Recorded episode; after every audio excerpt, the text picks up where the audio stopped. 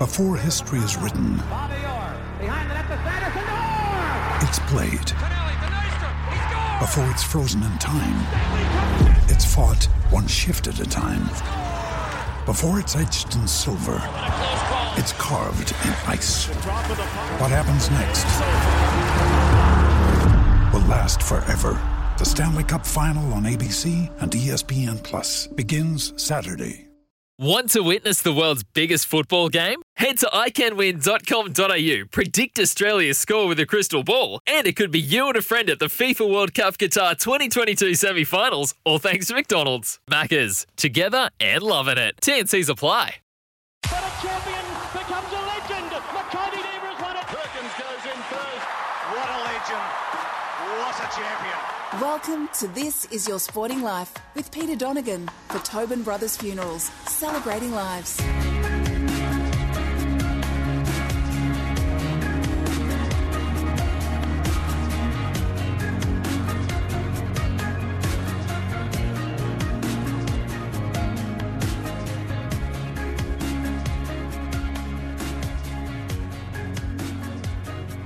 As always, great to have you with us for another edition of This Is Your Sporting Life for Tobin Brothers Funeral, celebrating lives.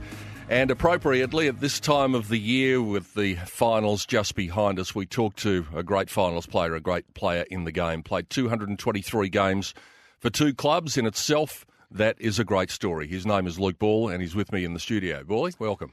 G'day, Pete. Yeah, great to uh, be here. Thanks, uh, thanks for inviting me in. How are you travelling? Yeah, really well. Yeah, great. It is. A, it's a great time of year, isn't it? Yeah. Um, you know, I'm currently working out at the Bombers, so not involved, uh, not not not a live chance, but uh, it is a just a fantastic time of year to be in Melbourne, isn't it? It's the it's the business end of the season. It is the uh, the time of the year as a, as a player or as an ex player you miss, um, having been lucky enough to experience it. Uh, you know, a few times. I guess still having a you know a bit of a relationship with some of the guys that are that are still involved.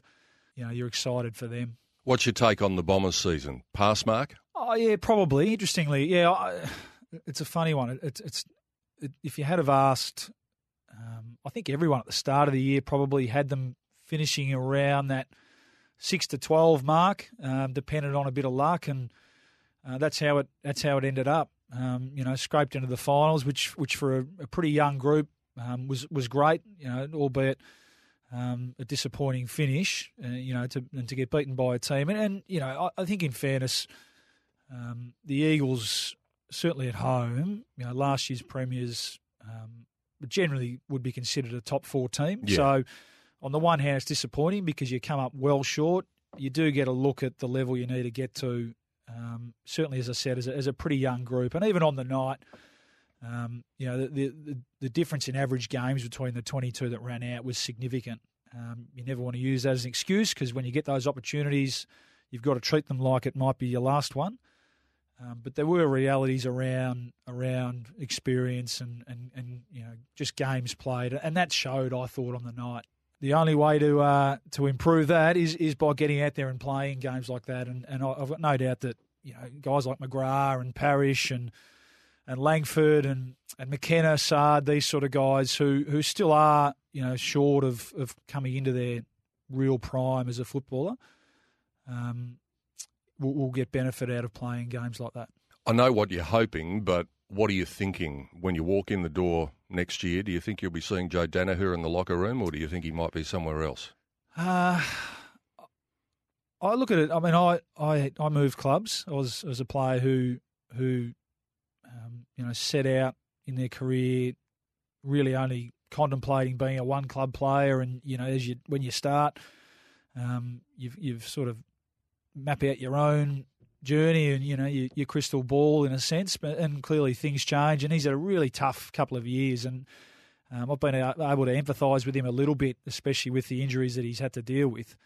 Um, and they're frustrating and they're debilitating, and, and it's not like a broken bone that heals, so you can you can you know you can come back and, and you know feel really confident about going forward. It is a really frustrating and debilitating injury that he's had to deal with. Hopefully now he's coming out of it. Um, so I completely understand that that he just wants to um, get himself back out on the park and, and run around and be free to to enjoy footy. It's a really hard thing to do when you when you're going through that that injury is is just to enjoy and remember what it was like just to play with freedom. So, um, yeah, I think you, you think you summed it up. I'm hopeful. He, he's such a highly uh, respected and liked figure within the club. Um, there'd be clearly a hope that he stays, but um, having been through that and, and having you know gone through the process of changing teams, um, I, I wouldn't um, be surprised or I wouldn't hold it against him if he decided he wanted a fresh start. But we, we're obviously really hopeful that he that he stays. He's got family links at the club. Three years ago, he's the best and fairest player, all Australian. Um, I think we forget sometimes after you know a couple of rough years, forget how, how good a player he was, and he's only I think 25, I think. So Mm. still got a lot of great footy um, left ahead of him. But I think, I think sometimes too, as an industry, we we, we um, are a little bit flippant about um, how easy it, it is to change teams. It's it's it's really not, and you've established relationships with with um, a certain group over a period of time, you know, seven or eight years. It's a massive call to go and, and have to um, establish re-establish yourself at a new group of players. And I was about the same age as him when I moved, and um, sometimes we're a bit flippant about, oh yeah, he's going, he's going to go. You know, he'll go, he'll he'll go for X amount, or he'll um, you know go because he's got more opportunity there. It is a really big decision for a, for a player to make, but um, he'll take his time and make the best decision for him. We'll talk more about your transition later in the program. The other thing that's happening at Tullamarine is, uh, if you like, the Kirribilli arrangement um, that Woosha is going to hand over to the truck, Ben Rutten.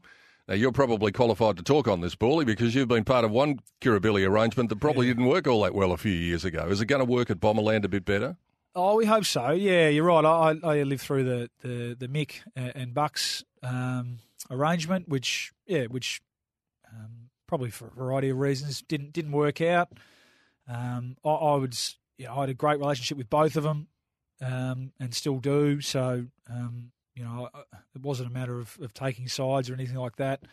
Um, at the time, I was disappointed. I was sad that it didn't it didn't work out because Mick was great for me uh, in my first couple of years at Collingwood, and as I said, I had um, you know, so much admiration, respect for Bucks in, in you know in the other in the in uh, in my time playing under him as well. So um, you could argue that there's a bit of risk to it, um, but I know, and it's pretty fresh, isn't it? Off the yeah, we, as we talk, it's pretty Mm. pretty sort of fresh off the, off the press, but um, I'm you know really confident that uh, that the, the the people in charge that have made the decisions have, have really um, considered it over a period of time, and uh, and ultimately it does come down to the people who are involved. And and you know I've worked with Woosha for a year and a half, two years now, and um, I'm just so impressed about about him him as a person, and and you know he's he's so strong in his values, and um, if he's, I'm really confident that if he's been brought along with you know the the decision making process, which I'm, sure he has, um, that that he'll give it the best opportunity to work, and and um, it's a great opportunity for, for Ben. It's a you know real um, vote of confidence for him again this year. I've been really impressed with with him as a young coach as well. He's he's young, he's hungry, he's driven, wants to really improve. He's a relationship coach, um, which we know is critical these days. So, I, you know, sitting here, I, it's, as I said, it's pretty fresh off the press, but I'm I'm excited, um, and I know the players are as well about the opportunity that it presents. What did you make of all the talk? And you sit beside Woosha on the bench. The fact that he was seen to be very passive, especially in that famous game against the Western Bulldogs, where it was just it was a complete aberration. Yeah, Um, but he was seen to be not reacting to anything. But Yeah. that's just Woosha, isn't it? That's It his is, personality. Yeah, yeah, that one was. I mean, I'm not sure what they wanted him to do that day. Short Yeah. of running out on the field and pulling his boots on and Belt maybe, someone maybe the belting ear. someone like he used to do back in the day. Um, you know, it is, yeah. And um, I think going back, I, I think to to make the decision to go down there in the first place as a coach who'd coached for 15 years, three over 300 games, premiership at, at you know at the West Coast Eagles, to make that decision was was significant. I thought um, initially, and um, I know the players really enjoyed it, and part of it was forced a little bit through the, the, the changes around the runner, and we saw a lot of clubs across the year resort to that. So certainly having a coach presence, um, senior coach presence down on the bench, um, just to be able to cope with that, to make sure that the players were, were getting the messages and crystal clear, and um, the players to a man enjoyed having him down there. But as you said, that that was him. He's never been a ranter and raver, and you know I remember even playing against the Eagles and watching watching on uh, as he coached them in the box through through all those years. I, I can't ever recall him losing his cool. Um, it's one of his great strengths of, as a coach, and um, you know, coming down from the box to the bench, I don't think was ever going to change that. So, and I don't think that serves any purpose. You know, ranting and raving um, when you've got young players who you're trying to to coach through really high pressured moments during a game. So. Uh, I thought it was a, it was a good story, wasn't it? Yeah. It, it sort of um, when it was a, it was a horrible performance. We, we, we knew that from from um, from the club, but uh, from the team rather on the on the on that night that it became a bit of a talking point. But I think it was just that. I think it blew over pretty quick. We'll talk about your football journey more when we come back on the other side of the break. But one last thing before the break that draft, everybody still talks about it now. It was only a couple of weeks ago that Hodgie Yeah. decided that enough was enough, and he did it in true Hodgie style. I was up at the Gabba that night, and we were waiting for him to be chaired off. It's just not his way. What a champion of the game. Uh, unbelievable. Yeah, I, I played uh, I played an under twelve rep team with um, a little little podgy kid from Colac back in the day, and um, I mean it sounds easy to say now, but you could tell he, he just did have even a presence about him then, which sounds funny. He was captain of that team. Um, you know, how do you pick a captain in under 12s? He just had a presence about him then, and um, and then went all the way all, all the way through with him, both cricket and footy, and um, and yeah, I've just just loved watching him. And although the one thing I would say about about about your comment there It was that I, I got the sense that he was a little bit embarrassed having having had the send off that he did at Hawthorn a couple of years ago Maybe so, yeah. at, at Marvel Stadium, where um, I was honoured and privileged enough to be involved in that, to come in and, and have a quick interview with him after that last game. Perhaps he was feeling a little bit embarrassed about uh, about that, but no, what a what an amazing career and such an enviable resume, isn't it? But he's um, um, and even just the clearly the legacy now he's had on on the Lions over the last couple of years is is um, you know if there was ever any doubt about about his place in the game prior to going there. Um, he's he's um, he's put those to bed now, hasn't he? By by the way he's finished. So uh, yeah, I, I, read yeah he so um, Hodgie and, and little Gary, the last two left from that draft now, and mm. as we sit here now, the the prelim final tonight, Geelong v Richmond. Who knows? You know, there's been times this year where you, where he's looked like he could go for another three years, Gazza, but. Um, and then there's been times where he couldn't make the distance from 45 metres Yeah. out, and that's something that you'd be well acquainted with Yeah, too, because yeah.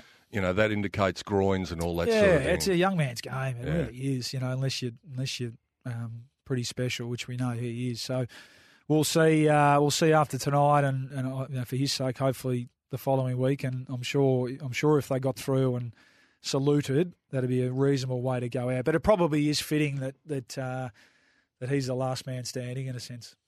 2001, that famous draft. We'll talk more about that, the beginnings of your football journey when we come back on the other side of the break. Great to have Luke Ball with me on This Is Your Sporting Life for Tobin Brothers Funeral, celebrating lives. More with Bally coming up after the break. You're listening to This Is Your Sporting Life with Peter Donegan for Tobin Brothers Funerals, celebrating lives. Welcome back to This Is Your Sporting Life with Peter Donegan for Tobin Brothers Funerals, celebrating lives. What a great pleasure it is to have Luke Ball as my guest on This Is Your Sporting Life for Tobin Brothers Funeral Celebrating Lives. All right, we've spoken about that 2001 draft. Everybody does.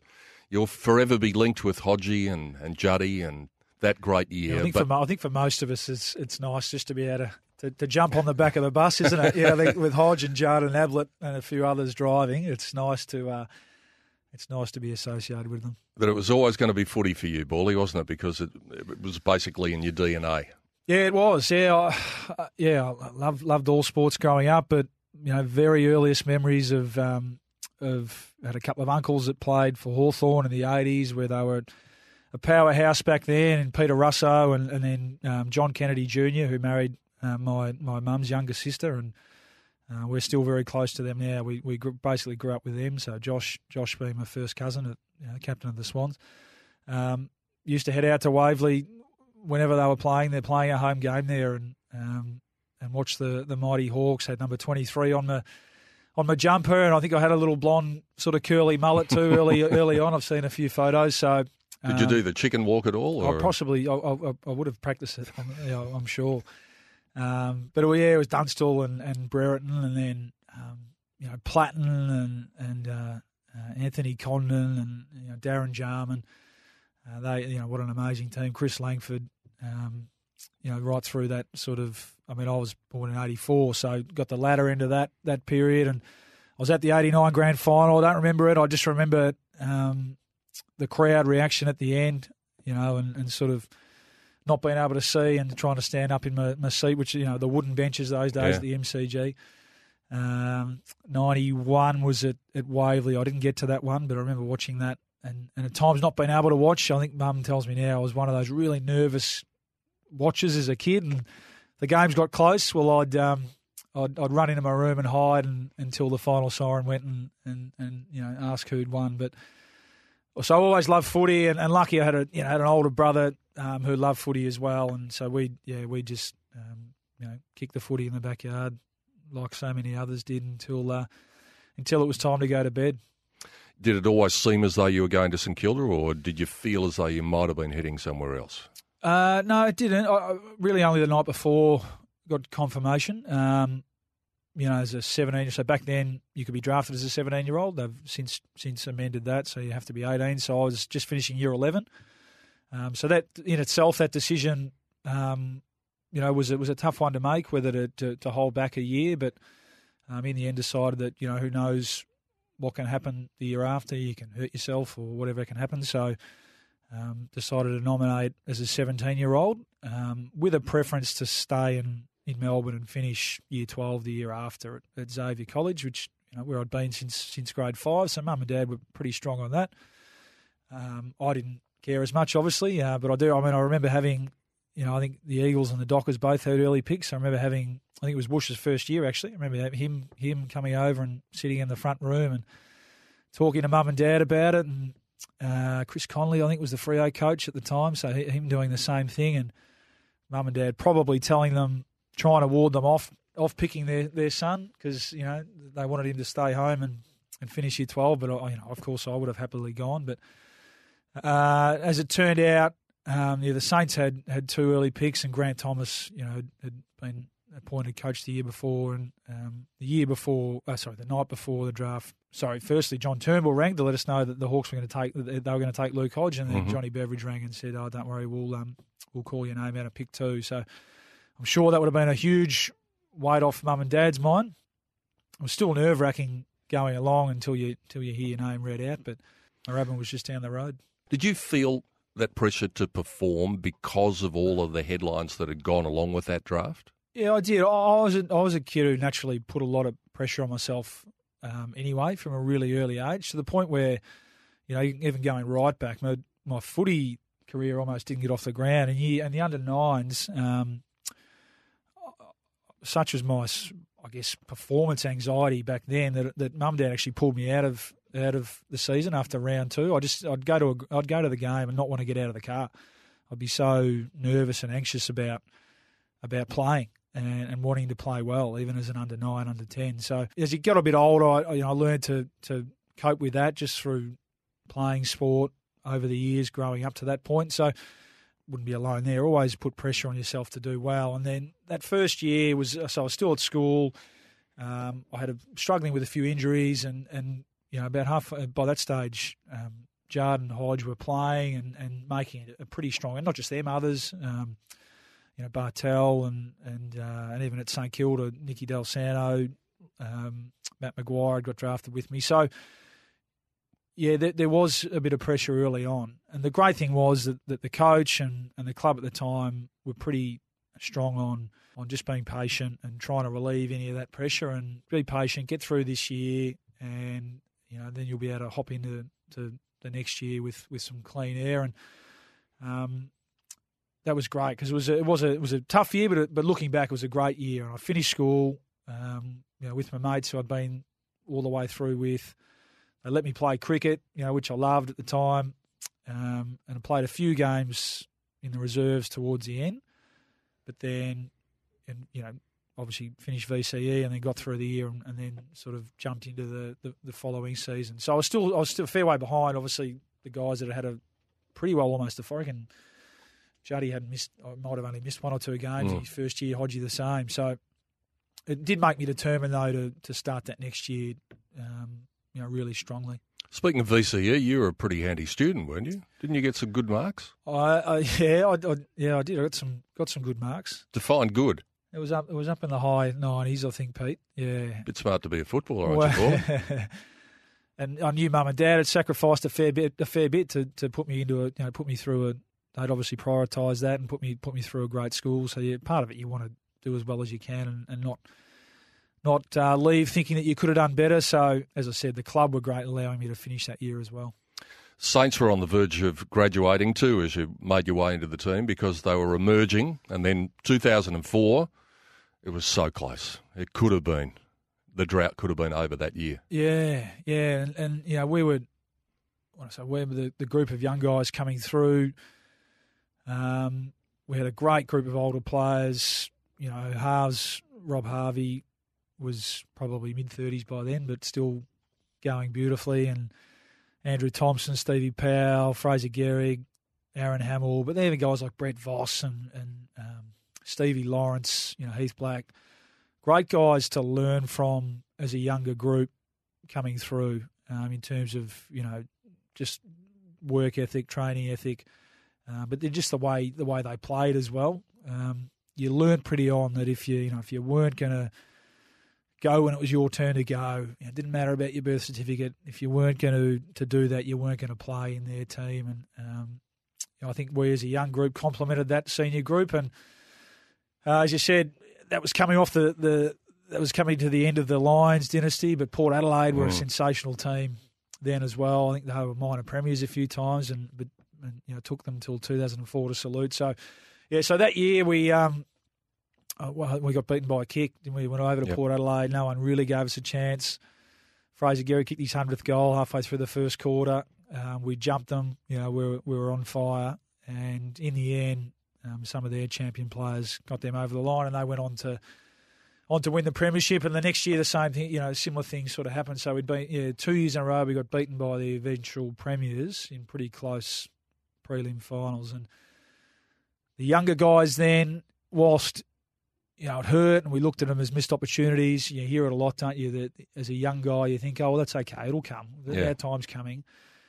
You look back now and you realise um, you know that you really should we really should have hurted more, been hurting more for the Harvey, Harveys and Gehrigs and Thompsons and Hamills and those sort of types. Um, and you realise that with the missed opportunities as a more senior player down the track. So, um, yeah, they're all looking back now. They're all missed opportunities, unfortunately. And I heard someone else say recently too that you know although I was lucky to to um, to win a premiership, really, more often than not, you think about the missed opportunities. From a personal point of view, was the middle of that decade your zenith? All Australian captain of the club, one of the most highly regarded players in the game. Was that the personal period that you thought that your output was the best of your career? Yeah, probably was. Yeah, yeah. There's probably two parts to it. Yeah, I think there, but that that early part, yeah, 04, 05, and the game was a bit different. There was minimal rotations a lot of just one on one contests all over the field. Um, you know who can who can outlast their opponent in a sense, and think of the Swans through that period as well. Mm. You know they championed that sort of footy, didn't they? Uh, but the Lions and and you know I was a pretty skinny kid coming in. Kid who, funnily enough, used to rely on my speed and agility coming in. You know, coming in playing against those sort of teams, you realise you did have to put on a bit of size, or you were just going to get ragdolled a bit. And so I did that over those sort of two or three years, probably at the, the expense, well, definitely at the expense of of some of that agility and speed and and started playing a slightly different game. You know, it was, it was a lot heavier through that period, and um, yeah, I think those two years, four, five, yeah, personally were, were, were good years. And again, the trade off to that was, I, I, you know, I started to um, struggle from a body point of view coming out of those years.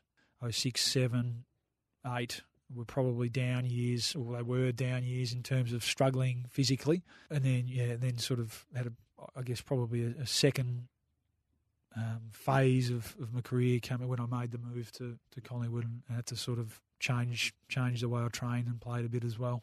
Let's go back just before that to 2009. We said it was so close in 2004. Well, it was closer in 2009 Yeah. because you got to the big one.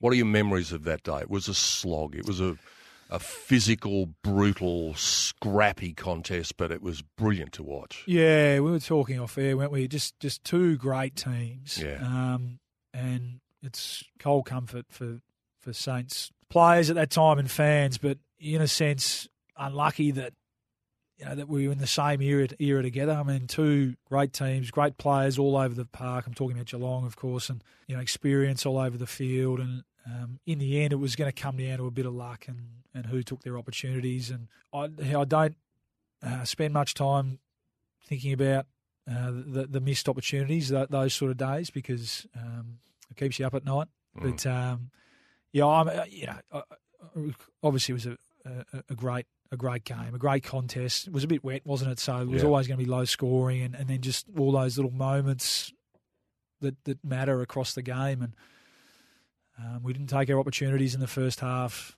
You know, probably should have been further ahead. Left the door open a bit, and, and the great team that they were, they they took their opportunities late and and you know had their noses in front at the end. So you think so much more about the missed opportunities now in hindsight than the ones that you were lucky to take. Did you think that that would be the last time that you would wear red along with black and white? Yeah, it's a good. que- I, I, and I've been asked that question. Sitting there, absolutely not. Yeah, you, in the moment, and and then even you know, and it all happens pretty quick at that time of year. You know, in terms of the, the trade period and stuff, and and it was a, as I said, yeah, it was a, it was a rough, um, or really tough decision to make because you when you start and you, and I you know such cl- close friendships, relationships with the guys you start with and work hard with, and you know, especially at a club that hadn't had much success, when you when you're so committed to, to trying to deliver them the success, um, both from your point of view, but also from the club and the supporters' point of view, with such a success-starved club, you don't want to think too much about maybe what's best for you to go and have a to go and start afresh somewhere else. You know, my manager and other people around me who drove that in a sense, if that makes sense. It wasn't, you know, they they, knew me very well and, and watched me for a while, and, and they could see that that it was going to be the best thing for me. It took a lot of a lot of convincing from my point of view.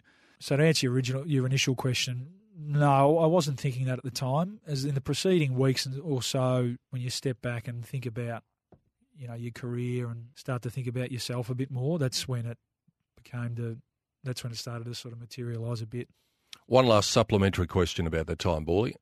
Obviously, you had great mates at St Kilda, a lot of people very close to you. Was any of that strained by the decision that you made?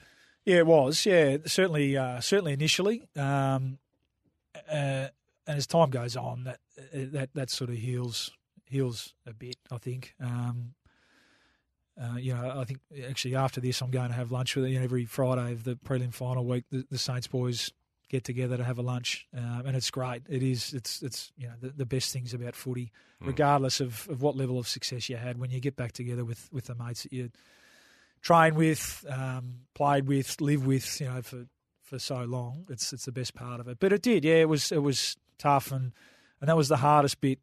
Um, obviously, the hardest part of the decision, and and you know, even early on there, I you know, on a daily basis, you'd wrestle with whether you'd made the right decision. Um, and I reckon it took you know a couple of people who who I um, who were mentors and, and respected and looked up to to say there's no point in, in thinking about that anymore. You've made the decision. It's you've, you've got to just surge ahead. It's got to be full steam ahead. Otherwise, you'll you'll never um, you'll never be able to sort of deal with it and get through it. And and I still I still um, you know it doesn't I wouldn't say weekly, but you know probably monthly. Every now and then have a have a have a night where I toss and turn and think about it. Honestly. Um, uh, you know whether whether what would have happened if you had have stayed and and you know um, kept going with that group. You know, on the one hand, you wouldn't have had the opportunity to to play at a, a new club, make some great meet some great people, and, and make some great friends at, at the new club. um, versus you know even you speak about Danny Frawley versus um, that feeling of being that one club player and and you know I'm close with um, a lot of those guys still and you know Nick Riewoldt, you know being that one club sort of champion player um, that's what you give up so there there, there was um, pros and cons to it but yeah as I said if if you if you wrestle with it too much you, you'll never get on with your life and and um, you know I've got plenty of other things to distract me now at, at home. Yes, and uh, a lot of little things that keep you busy, but it was a big thing at the time. Yeah, and who would have thought that the script would be written the way it was? We'll talk about that Yeah. when we come back on the other side of the break. For all things to happen, to leave the football club and then to be fronting them in the grand final in the next year, we'll explore that when we come back with Luke Ball on This Is Your Sporting Life for Tobin Brothers Funerals, celebrating lives. You're listening to This Is Your Sporting Life with Peter Donegan for Tobin Brothers Funerals, celebrating lives. Welcome back to This Is Your Sporting Life with Peter Donegan for Tobin Brothers Funerals, celebrating lives. What a great chat it has been so far with Luke Ball. I'm sure it's going to continue on This Is Your Sporting Life for Tobin Brothers Funerals, celebrating lives. Bally was spoke about the move. When you got to Collingwood, did you feel as though you were embraced with open arms? Because, of course, you might have been a stranger to the football club in some ways, but everybody knew of you and your football prowess. Yeah, they were great. They were fantastic. The day after, I had to go through to the national draft, of course. You know, that was interesting in itself. But the mm. day after that, I was on the plane over to Arizona to join to join the team on their altitude training camps. So that was that was great because it just threw me straight in the deep end, and I was joining a, a, a pretty well established group. That was the other thing. So I was under no illusions that I wasn't I wasn't walking into a, a spot in the team or to any sort of favours or anything like that. But um, you know, Mick initially was was great, um, and then I remember rooming with the captain with Maxi, who I knew a bit. You know, I was a similar age to him, and um, our paths had crossed all the way through. So um, yeah, that that was that was great to spend that week and a bit over there, um, getting to know a few of them in another country, out of your comfort zone a bit. Um, that was that was a good start to it. And then you know, I think one thing that that club is great at is is is, and I'm sure all clubs are, but you know, such a big club is is welcoming you in and, making you feel a you know a part of uh, a part of the fabric pretty early on. The one thing that does happen when you cross clubs is you come across blokes who've been whacking you behind the ear for five or six years, and then all of a sudden you're lining up with them. Yeah. Who was the bloke who used to give you grief out on the field, and all of a sudden you're in the locker room with him? Yeah, I mean, we'd played Collingwood in a qualifying final, I think, the year before, and so yeah, we, you know, as I said, they were a really well established team with, you know, in particular in the middle of the ground there, they clearly had some some superstars. So I was I was happy not to have to chase, you know, Swan and Pendlebury around a bit. You know, they played on played on you know a variety of those sort of guys. Um, not sure any of them used to really sort of you know, whack me behind play or anything like that, or verbals too much. I think when you know coming from a pretty strong team who who probably used to have the Saints had the wood on the pies. I think through that period, um, there wouldn't have been a heap of, uh, of sort of verbal stuff going on. I think the Rat Pack were pretty good. You know, the Didak, Thomas, Shaw crew were pretty good on the lip. So yeah, at least I was I wasn't going to be on the end of anything from that from that sort of crew. Now that I was playing with them. I'd love to explore the totality of the 2010 season, but we haven't got time. Yeah. So it comes down to two games. Yeah. The first grand final. It's a tight one. Let's fast forward to the last quarter. Yep. You're on the bench. Yep. Yeah, I, I'd uh, I'd badly I had a badly cramped hamstring slash strain the week before against Geelong in the prelim final, halfway through the second quarter. I was in some doubt the week that week actually to come up. I, I, I spent you know a lot of the week out in the, the hyperbaric chamber. You know, it was not ideal, and I, and I was a habit sort of player as well, so I didn't like when my week was interrupted too much, uh, let alone playing against my old team. I mean, give me any other team, you know, except you know, except the Saints, of course, coming up against them. So all the things that you would think about telling someone in that situation, I was told, but but didn't heed, and it was you know just natural. I had played the game out, I, not the, just the game. I played the parade out in my head, and I played accordingly. I was I was terrible. You know, I I, I was a really poor contributor um, on the day. So you know, it would have been a weird feeling either way. Um, so sorry, by the last quarter, um, you know, I was I was a bit tight in that hamstring, so I was I was on the bench for a fair bit of it, and, and certainly that last five minutes, you know, I wasn't going to be much good to us. So I do remember that sitting on the bench, you know, trying watching the game and on you know on the edge of your seat as everyone else was. It was was so so amazingly tense and tight. Um, but in the back of my mind, just picturing the the back page of the paper the next day. Either way, you know, if the Saints had got up, you know, would there have uh, been a little inset of me crying on the bench again in the corner, or or if you know the Pies had got up, you know, not really feeling like I could, I'd contributed much anyway, so being a little bit hollow. But you know, there was a, there seemed to be a bit of confusion with players out there, but I knew what the case was. So in the sense, I was pretty quickly moving on more so than anyone else to, to next week. The perception is, and if you look at some of the documentaries around that, the Saints boys almost knew that they were shot, and Collingwood knew that they had them. Was that the feeling? Pretty early on, yeah. We we yeah, and it started that night. You know, we'd obviously had the dinner planned, the the post grand final dinner, regardless of result, planned. So I know there was a lot of scurrying around behind the scenes between Eddie and Mick and, and Walshy and a few others as to whether that goes ahead or not. You know, this 1,000, 1,500 um, uh, seat um, function sitting there ready to go. Would we pull a pin on? The decision was made to go along. It was weird. It was a weird feeling. But looking back, um, you know, I think there was some some really great examples of leadership. And Eddie got up and said, "Oh well, it's half time. You know, we will be back next week to play the second half." And that probably set the tone for that week. You say you had a substandard one in the first one. You didn't in the second one. You had really good numbers. You had a good day. Everybody in the black and white had a good day that day. Yeah. You, you play football, Bally, to win premierships. But in that circumstance, was it almost bittersweet those two hours? Yeah, it was. Yeah, it was. It was. It was.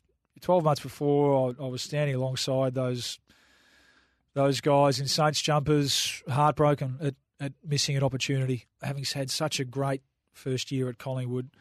Been so thankful to everyone there. Um, that elation when the siren went was um, subdued a bit, or um, not overshadowed, but but it was mixed with just the the understanding of the heartbreak that that um, that was inflicted upon the guys who I'd who I'd played so much footy with and, and had such respect for. So there was there was no other way to, you know, that, that was that, they were my genuine feelings, and um, and you know over the, obviously over the, the coming hours and days when you when you're sitting around and and um, and thinking about what you've what you've what that team had, had collectively collectively achieved, the the excitement was there then, and the and the satisfaction was there then. But just for that for that period of time, I, I didn't feel like um, jumping for joy.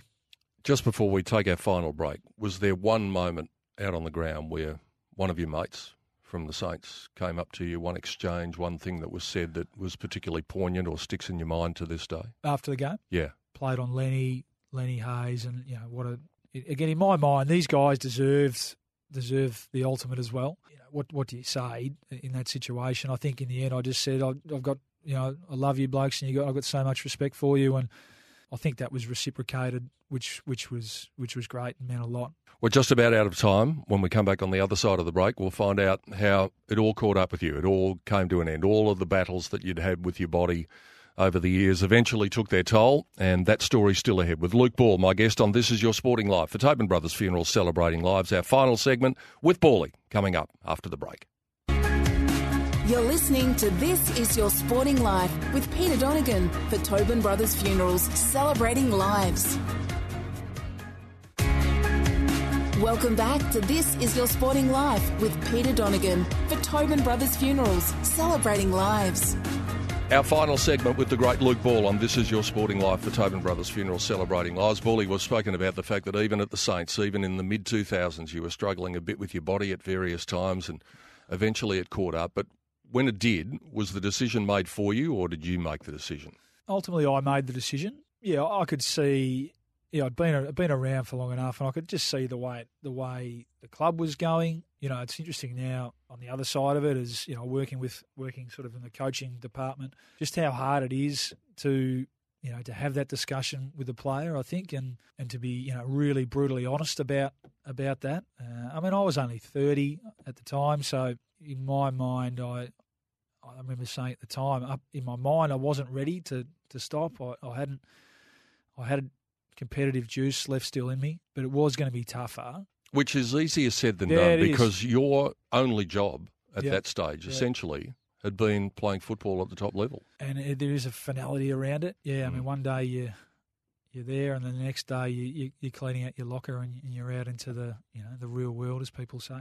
It is the best job you can possibly do and imagine. You know, it's tough, it's it's brutal, but it is it's so so rewarding. And again, for that for a period of time, and and even now, every now and then you toss and turn and think, oh God, could I've just had one more, you know, stuck around or, or dug my heels in a bit, or even just tried to tried to go somewhere somewhere else for a year or so, and maybe I could have. The reality was I probably needed surgery on my back. I think at that stage to be able to to be able to keep going. That's significant, I think, and and that helped um, lead the the end decision. When you have those sleepless nights and you try to close your eyes, 220 odd games, so many wonderful moments of premiership, but that kick in the 2011 prelim final, does that spring to mind a bit? uh, as clubs do on uh, on their social media platforms to to stir up a bit of a bit of excitement in their fans. I think someone someone tagged me in a you know favourite prelim final moment moment for the for the Pies, and yeah, I mean that was a, that was a clearly a, a, great little moment personally to be in the right spot at the right time there, and and uh, and and you know kick the goal that uh, that put us back in front that night. One final question, Worley. You're sitting at the right hand of Woosha, um, getting involved in the coaching situation. Do you see yourself in the big chair one day? Is that something that you would like to achieve? I- I love I love the development side of coaching at the moment. Um, I'm I feel like I'm getting I'm really fortunate. I'm getting a, learning a lot from from Woosha and, and others, and, and working closely with Dan Richardson as well, who's the, the GM of footy. I'm not 100 percent sure what I want to do yet, but I feel like I'm getting a, a little bit of a grounding in both sort of coaching and then the, the sort of the more footy management side of things. Start of this year, I probably would have said no. I'd probably more more prefer to head towards that sort of footy management side of things, but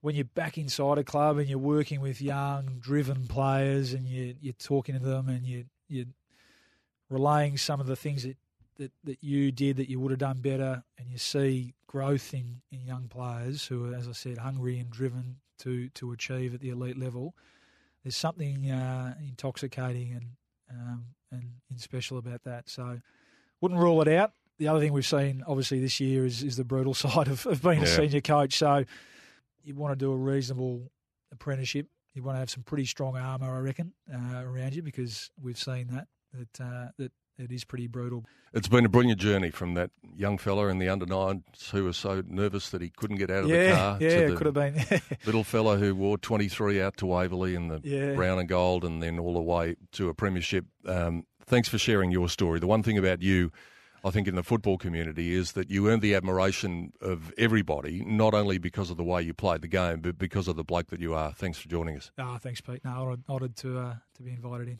Luke Ball joining us on This Is Your Sporting Life for Tobin Brothers Funeral, celebrating lives. Hope you enjoyed the chat, and we'll have another one same time next week. Hope you can join us then. Want to witness the world's biggest football game? Head to iCanWin.com.au, predict Australia's score with a crystal ball, and it could be you and a friend at the FIFA World Cup Qatar 2022 semi finals, all thanks to McDonald's. Maccas, together and loving it. TNCs apply.